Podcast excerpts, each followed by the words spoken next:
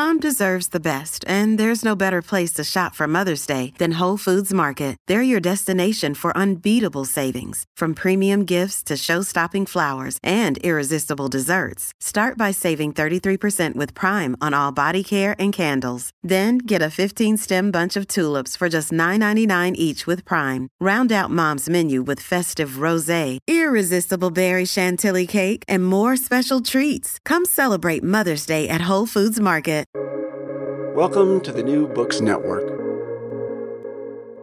Hello, and welcome to the New Books Network. This is New Books in Eastern European Studies, and I'm your host, Jill Massino. Today I'll be speaking with Professor Agnieszka Kościanska about her new book, Gender, Pleasure, and Violence The Construction of Expert Knowledge of Sexuality in Poland, which was just published, meaning in 2021, with Indiana University Press. Prior to this, the book was published in Polish and in Poland in 2014. Welcome, Agnieszka. Well, thanks for inviting me. So, a little background on Dr. Kościanska. She's an associate professor in the Department of Ethnology and Cultural Anthropology at the University of Warsaw, where she also received, in 2007, her PhD in Ethnology and Cultural Anthropology. She teaches courses on the anthropology of gender and sexuality, the history of sexuality, and race and racism in Eastern Europe. She is currently a Leverhulme visiting professor of Russian and East European Studies at the University of Oxford's School of Global and Area Studies. In addition to the book we'll be discussing today, Dr. Kościanska is the author of To See a Moose, The History of Polish Sex Education, which is forthcoming with Berghahn Books this year.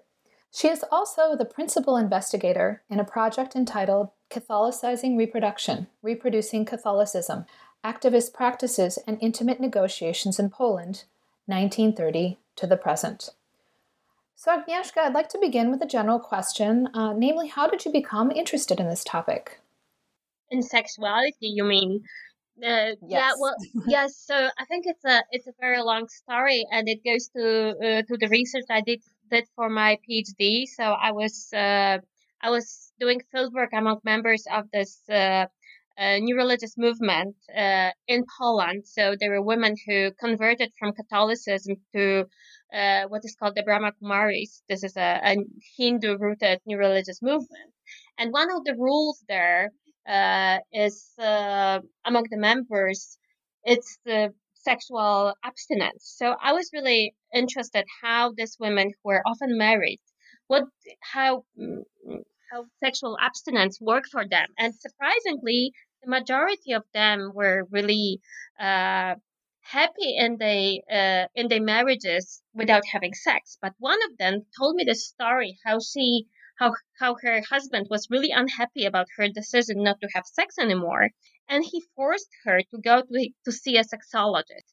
And that was a really difficult experience for her because the sexologist start, told her that that is something wrong with her, that she doesn't want to have sex anymore, and she was telling me all these terrible stories about the, this experience. And I remember from my own reading of uh, of uh, sex books, Polish sex books back in the I don't know late eighties when I was a teenager.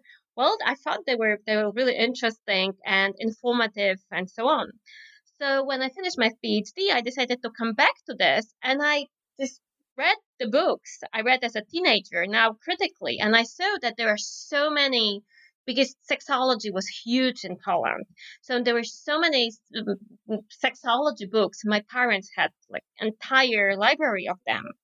And uh, and then I read them again, and I thought, well, I can see that uh, maybe these books are not so great as I thought. That because they, yes, they are really uh, emancipatory when it comes to sexuality, but at the same time, they are really traditional when it comes to, to gender. And this is how I started to uh, to you know be interested in uh, in sexology. And I didn't really want to do any historical studies because I'm, as you said, I'm an anthropologist.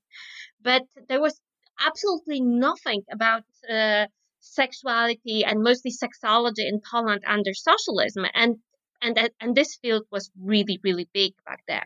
So I thought, well, I started doing this, doing some historical research, and here I am. uh, quite a few years later, uh, still talking about sexology, sexuality, and state socialism. Well, I mean, there's certainly a lot to talk about, and it's a really exciting field, especially with respect to the Eastern Bloc during the Cold War. And um, as I was reading your book, I was thinking quite a lot about Romania because I've studied sexuality in that context. And even though it's typically associated with conservatism, I found sex manuals similar to the ones you re- referenced. So when reading your book, I did certainly find some parallels, but we'll get to those details later. For now, I would like to start with definitions. So, could you tell our listeners how you define sexology and also how you define experts? And also explain who's included in the category of expert because it seems to be quite a capacious category in Poland during this time. Also, sexology I, def- I define as as it is defined in uh, in Eastern Europe as a scientific study of sex. Uh, and I think differently to the US, for instance, sexology in countries like Poland is, is broader because it, it covers uh, not only science of sex, but also sex therapy and often sex education as well. So, so these are all experts who uh, who talk uh, talk about sexuality and who study sexuality and who treat sexual dysfunctions. And these experts uh, are mm, doctors, medical uh, mm, physicians, often who are often also psychiatrists, for instance, but they are also sexologists who do, do not have medical education. So uh, that would be uh, therapists or sex educators who are who didn't have any any medical treatment. And I think it's important to, to, to, to see this really broad definition of, of sexology as not only a medical field, but also a broader field, field of uh, scientific uh, and sometimes also humanistic interest in sexuality.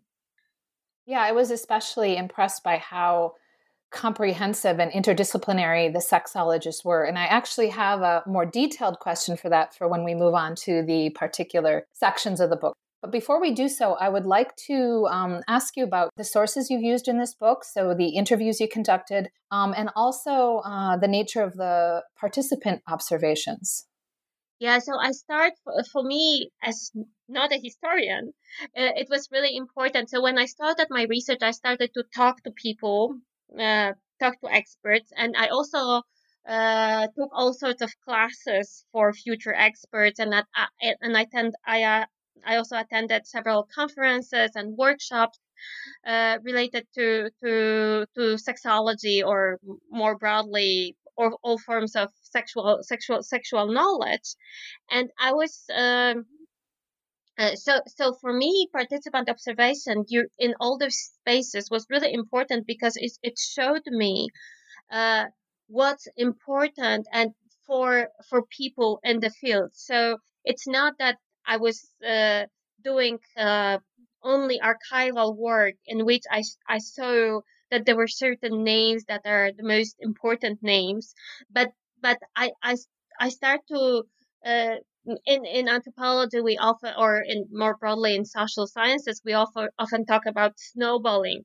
Um, on you know looking looking your interview partners through recommendations. And this is this is what i did also in combining participant observation interviews and uh, and archival work. So i was trying to to build on what i heard during all the classes and conferences I attended to see, to ask what people read, what was important for them.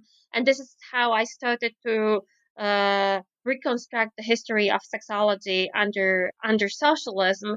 And of course, later on, I uh, I did more systematic archival work to see uh, uh to have and look looked at publications and journals and and very much on popular press because almost every sex expert has his or her own sex column uh, in in one of the one of the magazines, uh, popular magazines in in socialism.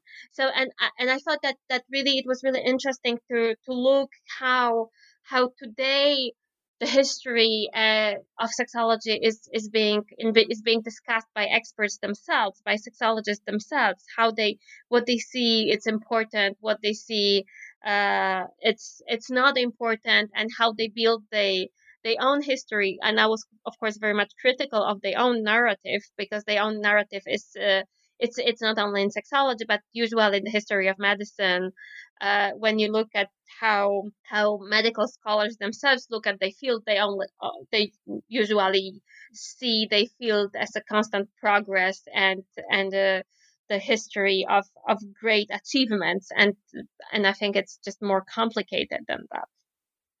Yeah, I mean, I have to say, as a scholar who draws heavily on qualitative research, so I conduct interviews as well, um, and as a scholar of everyday life under socialism and post socialism, that obviously also looks at how discourses are constructed from the top and then disseminated, and then kind of how they are received by individuals. I really appreciated your approach and it, it really resonated with me. So um, it's such a rich study as a result of this multi level analysis of sources. So um, it's quite an achievement, I have to say. So, I would like to move on to a discussion of the parts of the book and and I focus my questions around the parts of the book rather than the individual chapters. And so I'd like to start with part 1 which looks at sexology and society. And here you examine the development of Western sexology. You talk about Kinsey's approaches to sex- sexology, uh, Masters and Johnson, um, and also that of Western feminists. And you place the Polish school of sexology within that context. So, could you tell us in what ways the Polish approach to sexology is similar but also different from those of Western sexologists? Um, and then, could you also discuss how cultural, social, economic, ideological context matter in this case? So, how, especially, and I'm thinking obviously uh, the ideological and economic context, right? So, liberal democracy capitalist system versus a, a communist and socialist one. How does that influence how these sexologists approach sexology? So Polish, Polish sexologists were well, well, were well aware of what's going on in, in the West, especially in the US. So contrary to what we uh, tend to think that uh, mm, during the Cold War there was no there were no exchanges between the East and the West uh, scholars could easily, maybe not that easily, but they could travel to international conferences, they could order books, and they could, uh, uh, and there were also a lot of contacts organized via uh, mm, Planned Parenthood networks. So, so there was a lot of exchanges, and and uh, and for instance, Masters and Johnson work was uh, was translated into Polish and, and published in Poland just a few years after its original publication.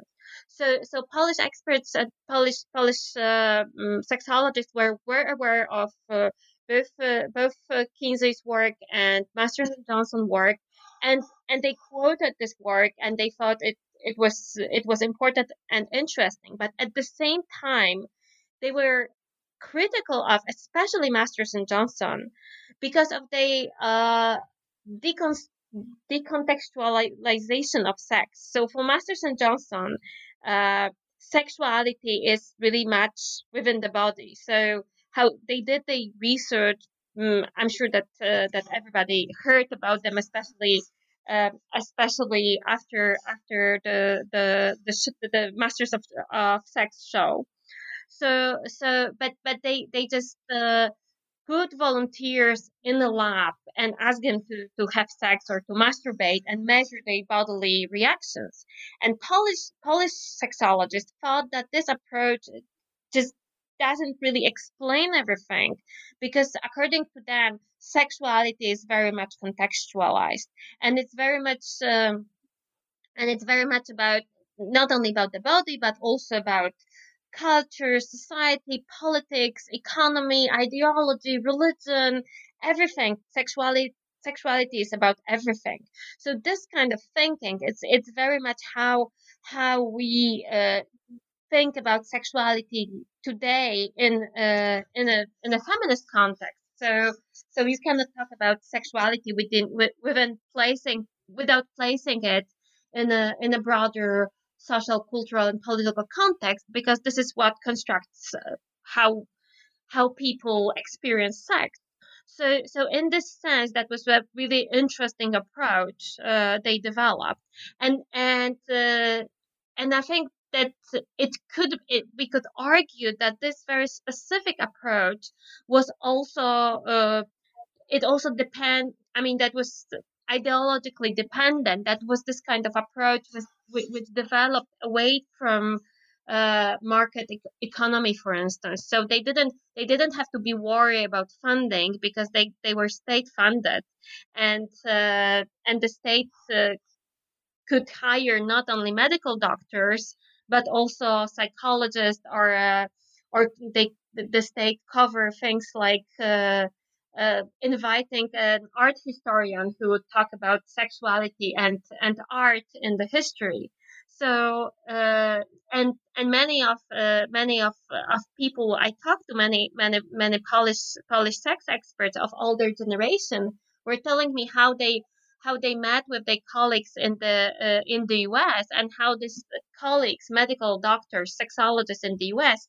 Uh, were telling them how they are dependent on the business and the uh, and the funding, so that they that they couldn't hire an art historian or they couldn't fire an, an anthropologist. Uh, sorry, they couldn't hire an anthropologist or or an art historian or a religious scholar to help them understand uh, sexuality because on, the only people who got funding this were the people who uh, could who could you know write prescription and so on. So so i think that that this this very specific way of doing uh, of uh, of doing sex research was also uh, dependent on general uh, general economic system and uh, general ideological uh, settings so i hope that so um, sorry yeah i mean that's excellent um did you have more sorry no no no no i just yeah, I mean, the, their approach, uh, the approach in Poland is surprisingly progressive. And I especially think of it in the context of a heavily Catholic country, right? Where the church doesn't have as much sway, but certainly it still has some. And so maybe you could just address that briefly. Well, one, one of the reasons I wrote this book as I wrote it is just to uh, go against this this very strong uh, assumption that everything that's going on in Poland about is is related to Catholicism, and and I think it's just such an oversimplification. It's just really oversimplified view. And uh, yes, of course, the Catholic Church it's it's a really influential institution in Poland, uh, and especially in the 1970s and 80s, there's a huge influence of the Catholic Church on various uh, uh, various uh, spaces of social life. But at the same time, there are there were other actors at play, and also sexuality was very often uh, the space in which the church and the state uh, uh, there was a space of negotiation between the church and the state, and you can uh, you can see that in certain moments, uh, mm, sex experts can say more, and in other moments they could say less. This and and many and also many many uh, sexologists to whom I spoke, they said, well, there were when when the party was in the conflict with the church, we could say more, and when they uh, didn't have any conflicts, well, there were some signals not to be so open. So of course, uh, so there is no doubt that there is an influence of the church, and some of the doctors are Catholic, uh, and they would uh, medicalize certain Catholic ideas and present them uh, as medical. But at the same time, there was there was really a lot of going on outside of the Catholic Church and outside of religious language. So, so I think it's a mistake to look at Poland only in the ter- in in the sense of uh, in in the context of Catholicism, and and of course, uh, and and we have to remember that uh, during almost entire time of, of socialism in Poland, abortion was legal, and uh, and also there are there are a lot of quite progressive legal regulations related to gender and sexuality. So so I think the the church is relevant, of course, but it cannot uh, explain everything. So I so this is this is something I do on purpose, and especially that I wrote this book originally for Polish uh, for the Polish audience and in Polish and I, I really wanted to to to mm, mm, and within the Polish feminist movement, we always think about the church uh, as explaining everything, and I I guess it's just mm, not enough. We we have to look at also in other spaces. Yeah, I mean, I think it's really important to complicate uh, that as you pointed out, kind of simplistic lens through which we're analyzing gender and sexuality in the Polish context. So Thank you for elaborating on that. And, and thank you for that intervention in the scholarship. Okay, so maybe now you could talk a little bit about how Polish sexology changes after the collapse of state socialism. Well, so the collapse of state socialism goes uh, mm, happens uh, just a few years before the invention of Viagra, which which really you know changed sex therapy globally. So it's it really shifted from uh, from various form of therapeutic um, um, actions or trainings to just uh, this drug you can take and solve solve your problem. So and i think in in many in many contexts that was that was the end of um, of anything else than just uh, medicalized treatment. And but but I think Polish sexologists, which, which also uh, was affected by Viagra, in, a, in by the Viagra and other this kind of drugs, that the the, the, the, role of medicine, this this whole humanistic approach about which I was talking uh, earlier. Um, so so so this humanistic approach didn't really go away uh, because I think it was so strong that that yes, uh, the Viagra changed it and make it more medicalized, but there was still huge space for psychology and for other forms of uh, of thinking of sexuality.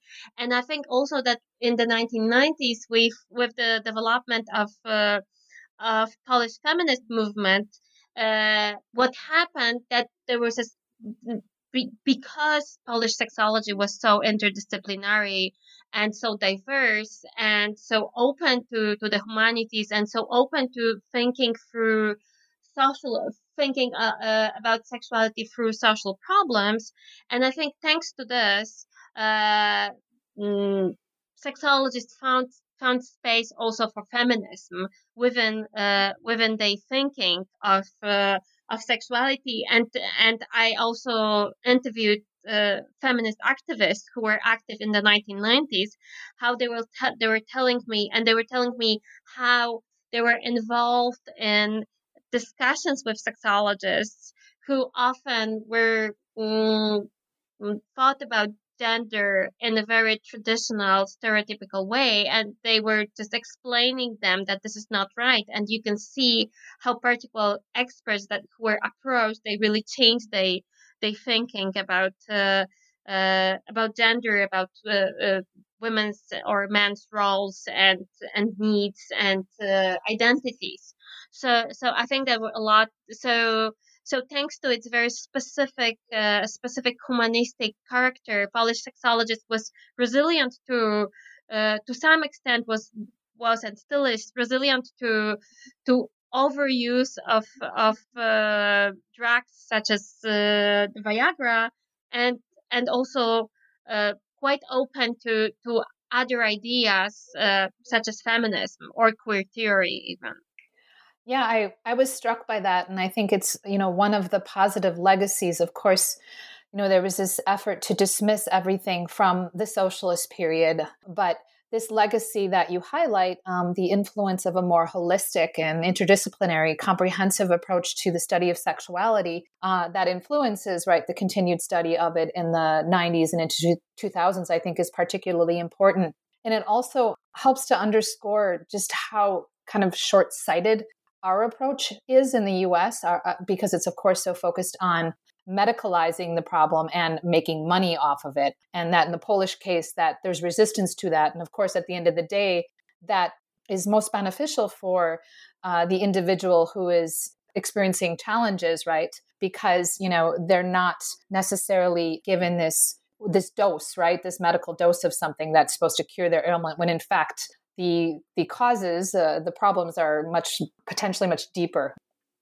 Um, okay, so let's move on to the second part of your book, uh, the, part two, where you explore sexual pleasure. And I was wondering if you could start by uh, explaining. So, this, there's this notion of normal and healthy sexual behavior that uh, Polish sexologists uh, discuss. So, how is normal and healthy sexual behavior constituted by Polish sexologists during the socialist period?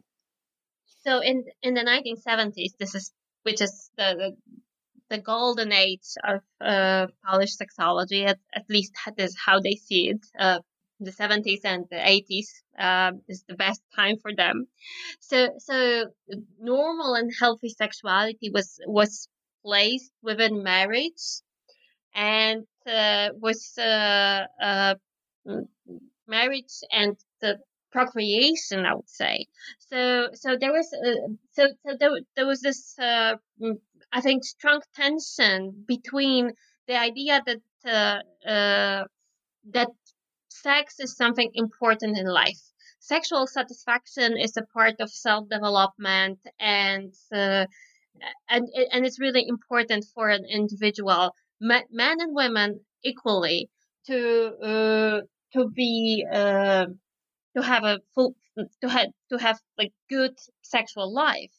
But at the same time this good sexual life was was you know the space how how sexologists see it was in the marriage and in a very traditional gender gender context. So uh, so we tend to think about uh, sexual libera- liberation and gender emancipation as two things going together, and I think and I think Polish Polish case uh, really complicates this because on the one hand there is this official narrative of uh, of gender uh, official socialist um, narrative of gender emancipation, but then sexologists say, well, but maybe gender emancipation is not so great for um, uh, for sexual life, which is also important. So, so, so I think that there, there are a lot of tensions, and in a way, I see it as a uh, response because sexologists also got a lot of letters from their readers, from women, for instance, complaining how tired they are that they don't have uh, they don't have you know any energy for sex because they work at home uh, they work they they they work in the household and outside the household. So so they go to work and they later they come back they take care of children and uh, clean and cook and so on. And there are this is so many hours that uh, that they just don't have any energy for sex.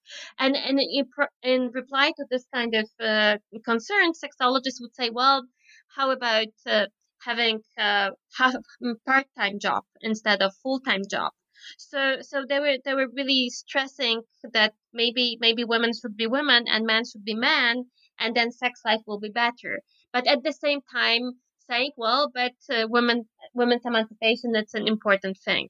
So so so here again, things are way compli- way way more complicated than we we might tend to uh, tend to think. And at the same time, they, they sex, sexology manuals gave a lot of uh, um, advice how to achieve good sex life. So for instance, the, the Art of Love, Sztuka Kochania by Michalina Wisłocka was this most popular Polish, uh, Polish sex book, which sold, this is, this is estimated in, uh, sold 7 million copies. So it was like in every Polish household. So, uh, yeah, and she, she, she has, uh, 30 pages of discussion of orgasm and sexual positions and caused a lot of controversies, but everybody was buying this. I mean, buying the book. Yeah, I mean, what I found particularly striking is that here these Polish sexologists uh, are writing in a socialist state under which uh, women and men are equal, right? Equal in all spheres under the Constitution.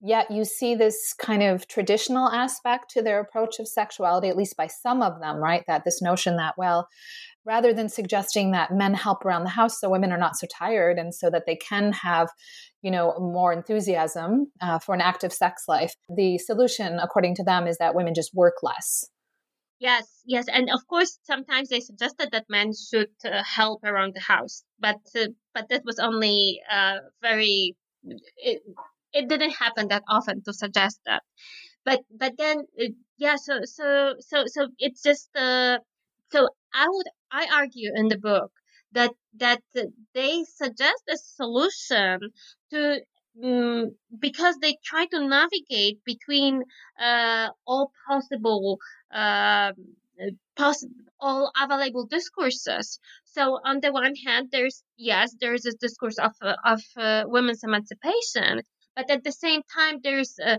Poland wasn't that good at some, at as such uh, at, at, as some uh, socialist countries wasn't so um, Poland wasn't that so good in providing childcare and providing you know uh, nationalizing child childcare and housework and so on. So women were really very very tired, and there were, we have to remember that in the seventies the uh, uh, women women worked uh, six days a week. Uh, so that was only Sunday was a uh, uh, was this only day out of work, and they and you know didn't have dishwashers and washing machines. So that was really a lot of a lot of uh, housework to be done.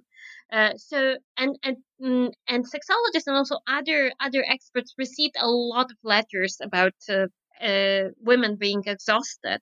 So so they were so I think they were trying to find uh, find a solution to this, and there was no feminism. There, was Polish Polish League of of uh, of women, uh, Polish women's Polish Communist Women's League, but it didn't uh, really had such an impact uh, uh in the 70s. So, so they offered this. So sexologists offered the solution of less work, just to try to find a you know to oh, to reply to to women's concerns. And there was no option for other for for other answer really. Uh, but then when feminists appeared in the late uh, 80s or early 1990s that was one of the one of the spaces where femin in which we feminists uh, intervene and try to convince sexologists that maybe uh, gender roles could be or uh, within marriage could be organized differently. And they mm, agreed at some point. Yeah i mean i find it fascinating and i'm thinking a lot of the romanian context and um, i'm not going to talk about that because i want to focus on your book obviously.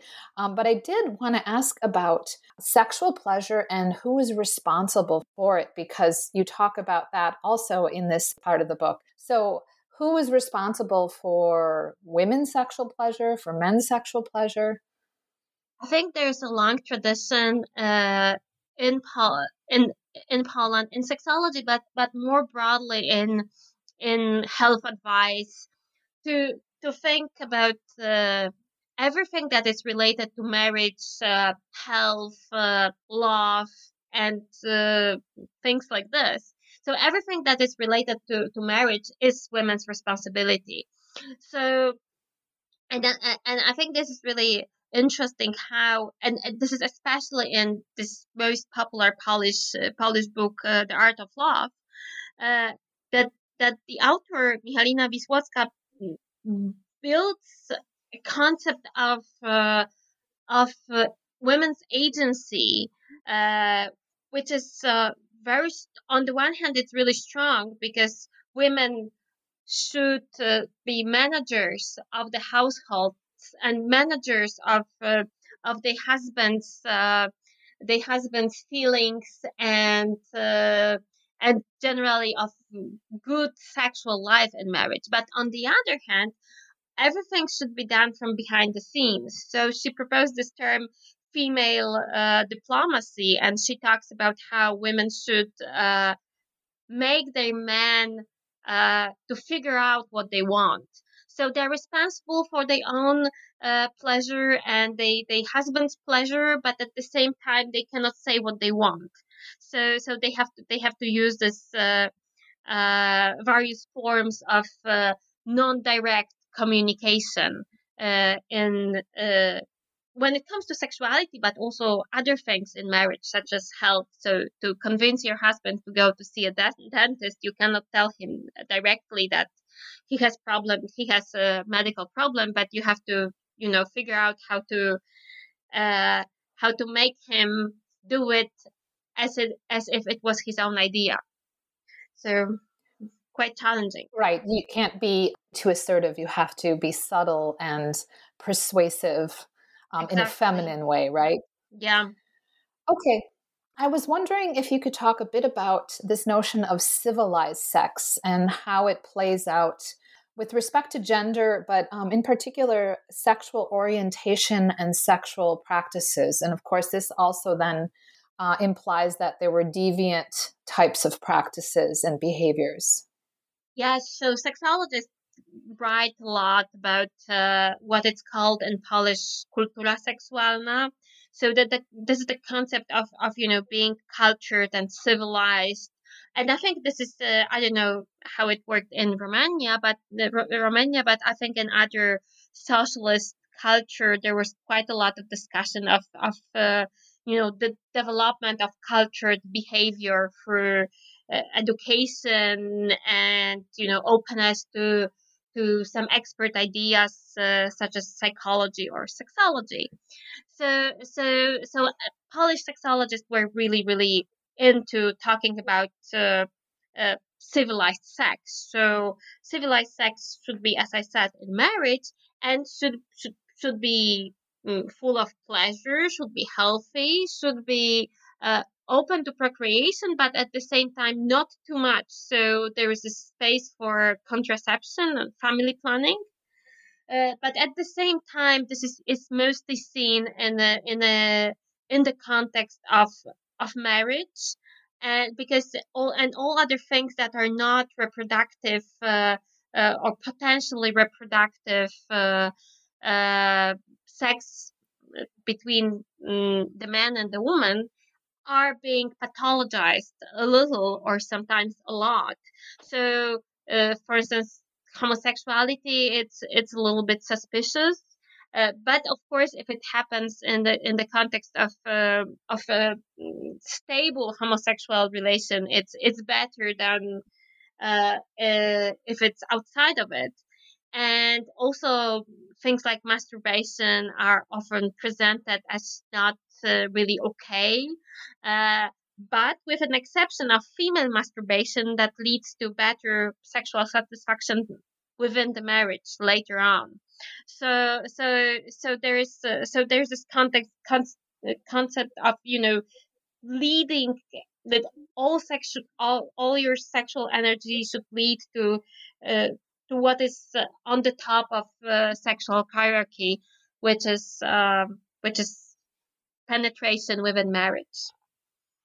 So there wasn't space, at least publicly acknowledged space, uh, for non heteronormative sexual behaviors. Well, if uh, if they were within sort of a marriage, yes, there were there was little little space, especially later in the 19 uh, 1980s. But uh, uh, yeah, but mm, but mostly that was marriage that was uh, in the center of this. What I found striking is some of the terms that were used. So um, you mentioned masturbation in the East. Yeah.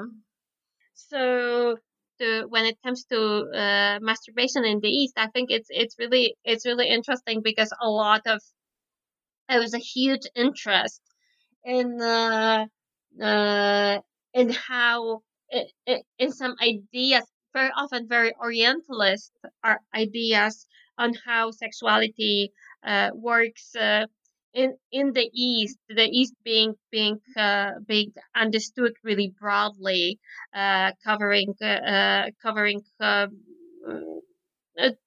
something with Edward Said would call uh, the East the Orient. So so there was India or China, Japan, and also uh, Middle East that was all called East.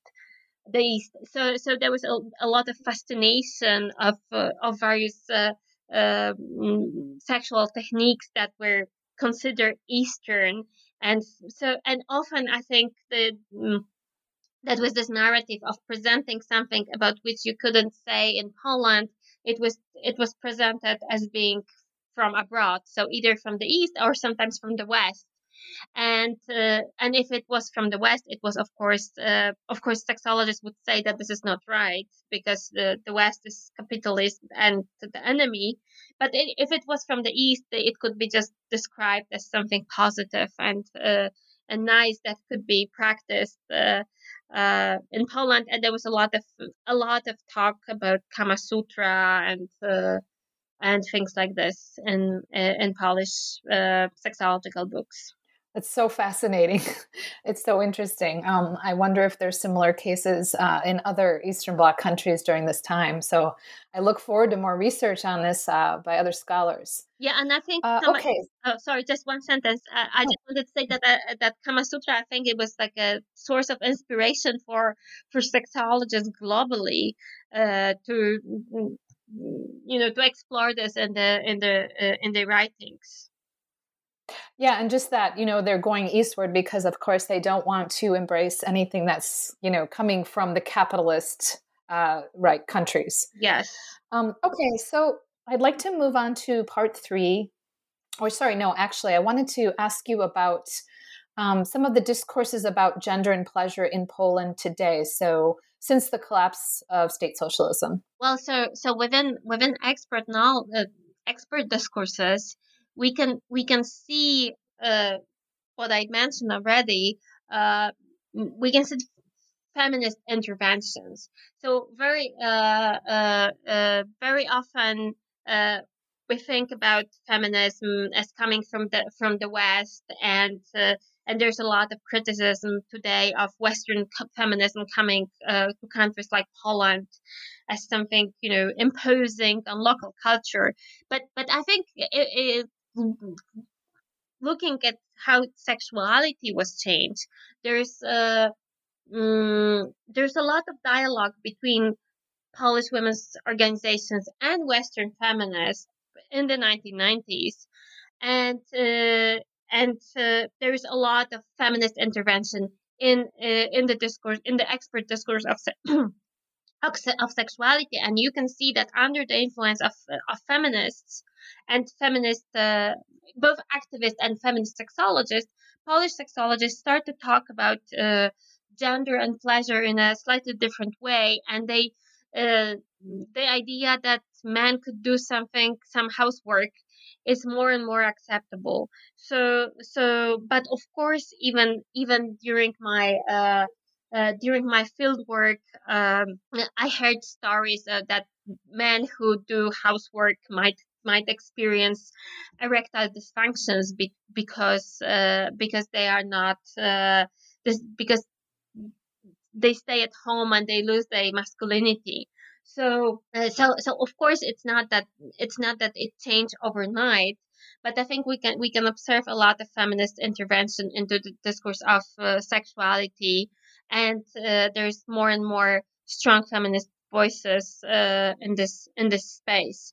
So so uh, so I think there is a when we when when we look at sexuality and reproduction and and tra- transition from socialism to to post socialism, all these changes are are not so obvious because on the one hand, women uh, lose the right to abortion, and there is a, there is a huge unemployment uh, among women, and uh, so and there are a lot of a lot of rights that women enjoy during socialism. That are lost but at the same time as there is more space for for public debate and more space for uh, deliberation and more space for uh, transnational exchanges i think polish feminist movement really develops very uh, very well in the 1990s and and there's really uh, very when I talked to to, to feminist act, active back then, uh,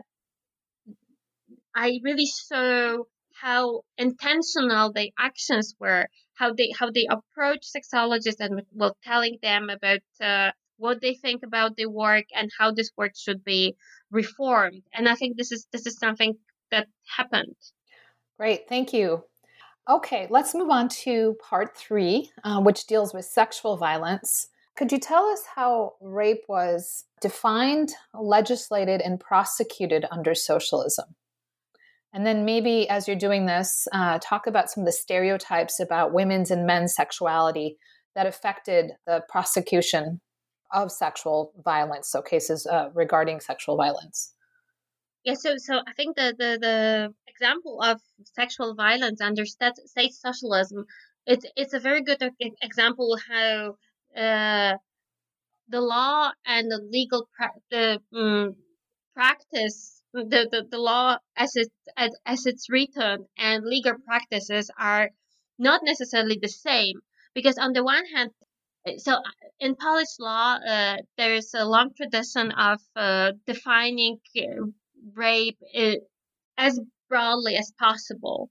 So uh, under state socialism, uh, mm, the, the law which, which was in place under state socialism was uh, uh, mm, was uh, made already in the 1930s. So the first Polish uh, modern uh, modern uh, penal, pen, penal code from 1932 defined rape really really broadly.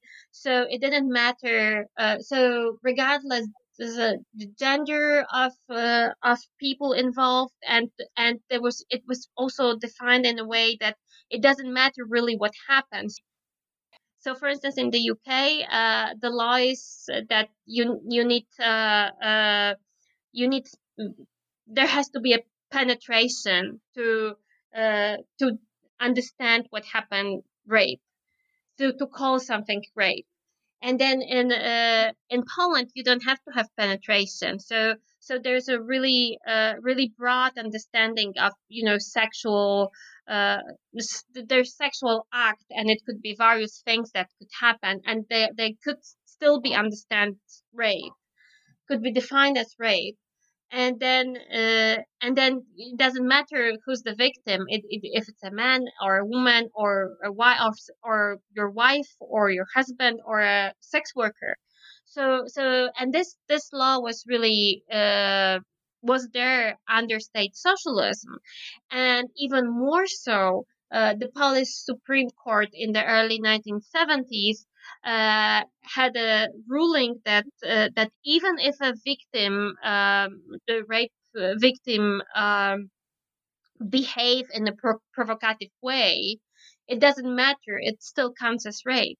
So, so we, so and but under this progressive law, there were just very very few uh, rape cases, and uh, and even if they ended up at court, uh, very often uh, uh, those cases just uh, mm, ended up with finding uh, finding uh, offenders not guilty because because the, the survivor behaved provocatively or so there was this whole concept of provocation that that um, a woman provoked male, male sexual aggression.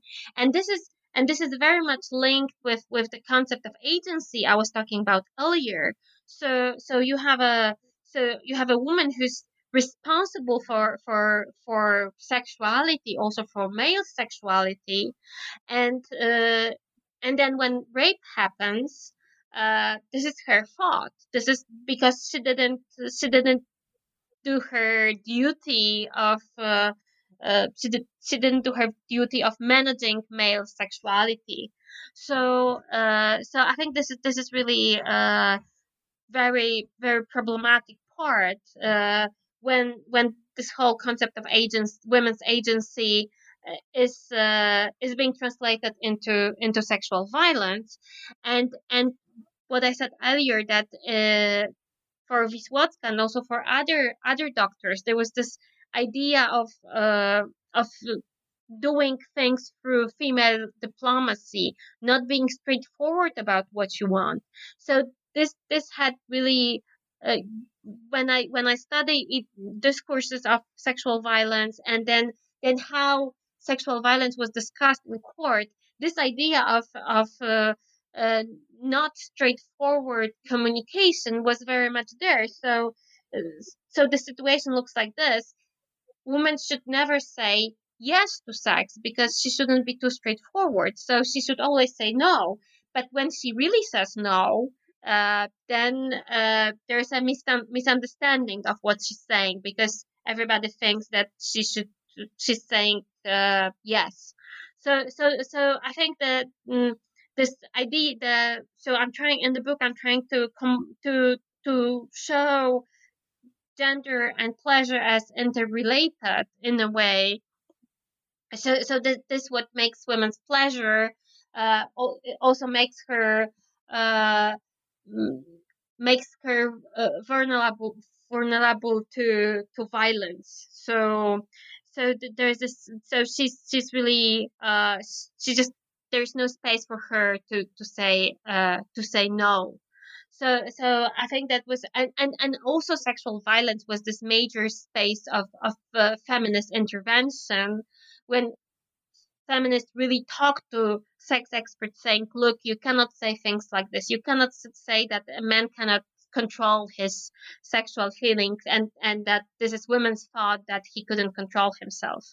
So, so I think this, this is, uh, uh, this is really, uh, and this part was really difficult also for me to, to study because I study court files, which were really, uh, brutal in what was, what was there and all those concepts about provocation and uh, uh, and uh, women's reckless behavior uh, before violence. Uh, they were just so visible there, and they were so visible in expert discourses. So so so it didn't matter that Poland had such a such progressive law when the discourse of sexual violence was just so victim blaming and uh, and you need feminist movement to really change this. Yeah i mean i think it's it's interesting because we're talking about a state that's based on women's emancipation right um, and then you have this form of legislation from the interwar period that is seemingly progressive and it's supposed it's designed to protect women but yet you have these very patriarchal notions uh, about women's sexuality, about how they have to behave in a proper way. And then in these court cases in particular, um, how the defendants are mobilizing so much about the victim's background, right? That, uh, well, they had had sex before, or they were walking at night, um, or that they had this, you know, reputation for promiscuity, et cetera, et cetera. And of course, or that they were dressed provocatively, right? And these are things that are also, uh, you know, global phenomena, right? We see these uh, types of allegations, right, um, used against uh, women uh, globally. But I find it particularly striking in the context of a state that was ostensibly based on uh, women's emancipation. And as you note, this form of legislation that should have worked in women's favor, not against them. Yeah, definitely. And and then we should also stress that uh, that the legislation from the 1930s was repeated and make, made even more progressive in the 69 when the communist uh, uh, penal code was uh, was introduced and in this in, in this new law from from 69 rape was not even defined as as a sexual crime. It was just it was defined as a as a crime against freedom. So so there was this so legally there was this idea of you know of uh, that raping somebody is is attacking his or her freedom. So and it, so so you can see that there's this concept of sexual autonomy already there in this law which is i think if, if you this this is six, six, 69 so it, it's really if you compare this to other countries uh, th- this is really remarkably progressive.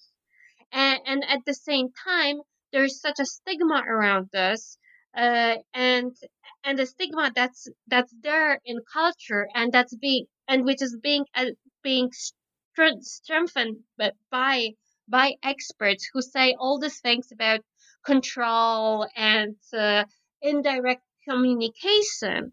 But at the same time not to be so critical of sexologists you can I, I should also add that that uh, sometimes they blame the victims but sometimes they also talk about how how brutal uh, rape is. And and this, this were there were sexologists who first talk about things like rape in marriage. So the same experts who would be so critical of women's behavior they would also say that there is this thing as rape in marriage, and it happens not only uh, not only in some kind of uh, um, working class uh, among working class drunk as you usually imagine as these things are usually imagined and were imagined in in Poland, but it also happened among members of of uh, uh, the urban elites and so on.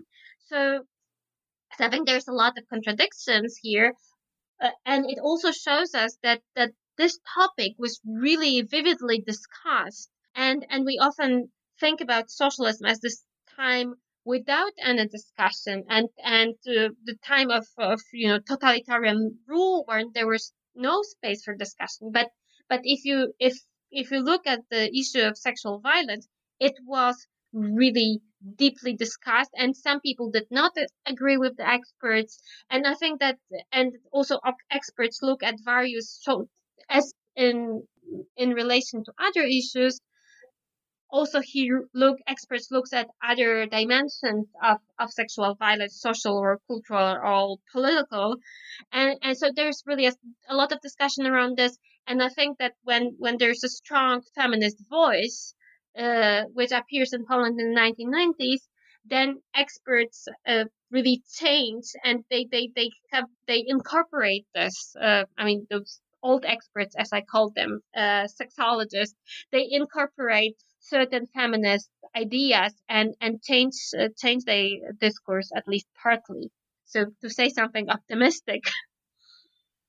Yeah, I mean, I was struck by how uh, how significant the feminist perspective, particularly their expertise, the expertise of feminist sexologists, was in these court cases after the 90s. But then, of course, there was also the issue of uh, these older judges um, and law enforcement that are very much continuing to adhere to these patriarchal ideas about women's sexuality and obviously that's true the socialist period but it continues into the post-socialist period. In any case uh, i feel like in in general uh, this discussion very much underscores also those tensions under socialism where you have this supposedly you know progressive uh, gender policies and, and progressive state with respect to women's rights but then that there's also tradition and cultural mores which then undermine some of this right? And and and and, and and in a way uh, are anti-women, very, very anti-women. Okay, so I was wondering um, if you could talk about your book within the context of other scholarship on sexuality in the Eastern Bloc. So um, maybe as you do this, also recommend similar books on the topic to our listeners.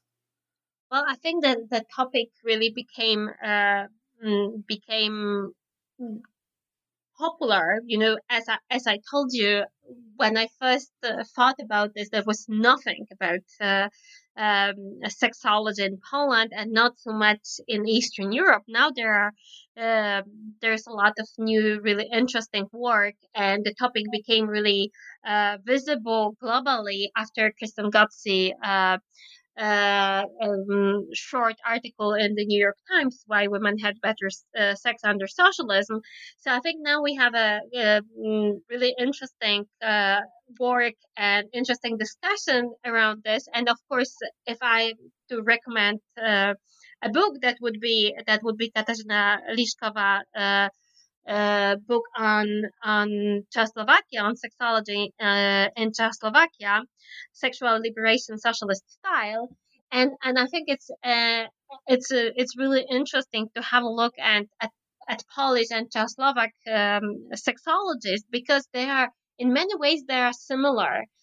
Bec- and there were a lot of exchanges between uh, between the two contexts, uh, but they are they are also different but also these similarities can can also show us show us uh, a lot. So, for instance, in the beginning, you asked about the church. So, so of course, you can explain a lot of what's going, what was going on in Poland through the church. But if you uh, combine it with Czechoslovakia, if, if you compare it with Czechoslovakia, which is such a secular country, uh, way more secular than Poland, one of the most secular uh, countries ever, then you can see there's uh, so especially in the 70s all those ideas about traditional family and proper gender roles as a key to good sex that they're just so similar. And there is there is there is the catholic church in poland and there is no church at all in czechoslovakia. And the discourse of, of expertise is just very very very similar. So so i think reading the, the two books together can can also uh, can show a lot of uh, interesting, uh, uh, give some interesting context to, to, to, to the Polish case.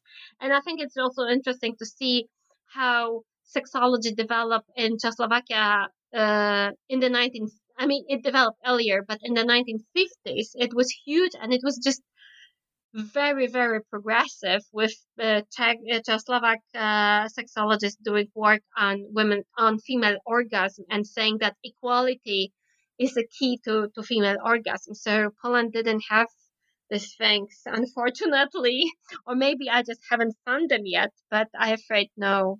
Um, yeah, so, so, so, so, so I think that there's, uh, there's a lot of interesting, uh, um, spaces to compare and uh, what uh, what it shows it's uh, that it just shows similarities but it also shows the diversity within the east bloc because we tend to think that there was the east bloc and everything was the same but it wasn't. So we, we didn't have orgasm research in the 50s and uh, so and and it just and Czechoslovak sexology didn't have this strong humanistic character as Polish sexology did. So, so there, there are similarities, but there are also differences that, that show us that show us the really deep diversity within the region, but at the same time show us that there was so much going, there was so much going on in Eastern Europe, and these intellectual traditions are often so much forgotten as since since the early 1990s, there's a strong idea of uh, catching up with the West, uh, and especially in fields like sexology. Yeah, I mean, I, it's such an exciting field, and I'm also thinking of Josie McLellan's book on East Germany, where she's focused on love and sexuality. And I just look forward to more work on this area. So uh, I really appreciate that your book is now out in English. So, congratulations. So I was wondering if you could talk about sex and, in particular, the expression of sexuality in Poland today. And I'm thinking of this in respect to the total ban on abortion, the recent total ban on abortion in Poland, and the obvious undermining of women's reproductive rights, which clearly is going to bear on their sexual behavior and practices, but also more broadly with respect to LGBTQ individuals. And of course, there have been increased attacks on them, but this is this is also ongoing. And so, what are your thoughts about this uh, with respect to Poland today and in the future? It's a it's a really complicated question because uh, these are all the things that's happening now. So it's hard to reflect on them differently than from a very personal perspective, personal political perspective. Uh, but uh, so so of course, what's going on in Poland now? It's a incredibly strong conservative move on the part of uh, uh, of our government, and then there's this really strong uh, uh counter uh, counter action on the part of mostly young people who for whom suddenly sexuality and um, both sexual liber- liberation and gender emancipation became really important. And these issues became so uh, so central to, to the Polish public debate. And then and then if, if we look at this uh, uh, if I'm trying to look at this from the perspective of my research on the history of sexuality, uh, what I can see is is that history doesn't really the, the, the concept of some kind of linear development is just uh, not there because you have you you have some development towards things being more progressive earlier uh, in the 80s or early 1990s and then even when i was finishing uh, research for my book in in the uh, early in the mm, 10 mm, 20 i mean 2012 uh, then the the situation looked different but if you look at this now we have such a backlash against all the uh, uh, the uh, achievements of, of Polish feminist movement and then of Polish uh, LGBTQ move, Q movement. So so especially on the on the part of official um, uh, official policies, but at the same time. I think these achievements are not lost because there are so many young people fighting for uh, for gender equality, for sexual rights, and for reproductive rights. That that I think that I'm at least a little bit optimistic about the future. Yeah, I mean, as they say, right, it, the largest protest since the collapse of socialism in Poland, right? So, yeah. um, pretty impressive. And it, you see a similar tendency uh, in Romania as well. And that gives me hope as well. And especially young people, right, who are just not willing to regress, right? They don't want to live in, in this incredibly conservative, regressive society. Exactly. Um, okay, so I thought I thought we could just close by having you uh, take a minute or two to discuss your current project. Well, so as you said, my other book is also coming out in English. After I wrote this, I wrote another one on on the history of sex education. Uh, but uh, what I'm trying to do today is just to combine sexuality with uh, with thinking uh, about uh, race and ethnicity. So uh, my my thinking about this started during the so-called uh, refugee crisis in in Europe, when Polish uh, Polish public discourse was just so much into this concept of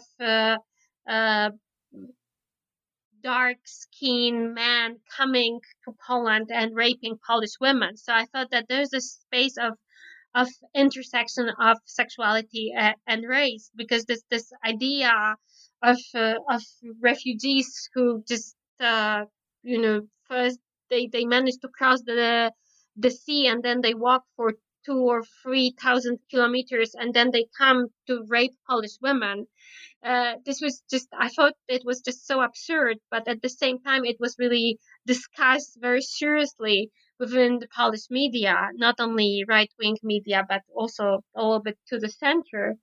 So so since then uh, I was just I'm just trying to to think about uh, how to incorporate uh, uh, this thinking about uh, I mean was the relationship between sexuality and racism and and Pol- and Poland and I think Eastern Europe in generally is perceived as being outside of any global racial formations or hierarchies, but it's not.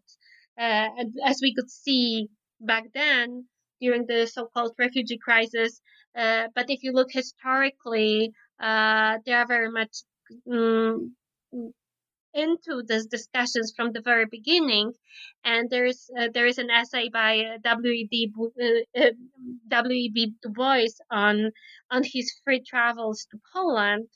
Uh, and then he he concludes that those travels to Poland, those visits to Poland, taught him that maybe talking about race is not only talking about color, but there are also other forms of discriminations that should be taken into into consideration. So I'm just trying to build on that and see uh, at sexuality and race in Eastern Europe in a more global uh, perspective. Well, yeah, that's another new exciting area of research with respect to Eastern Europe. So I look forward to reading your research on this topic when it's published.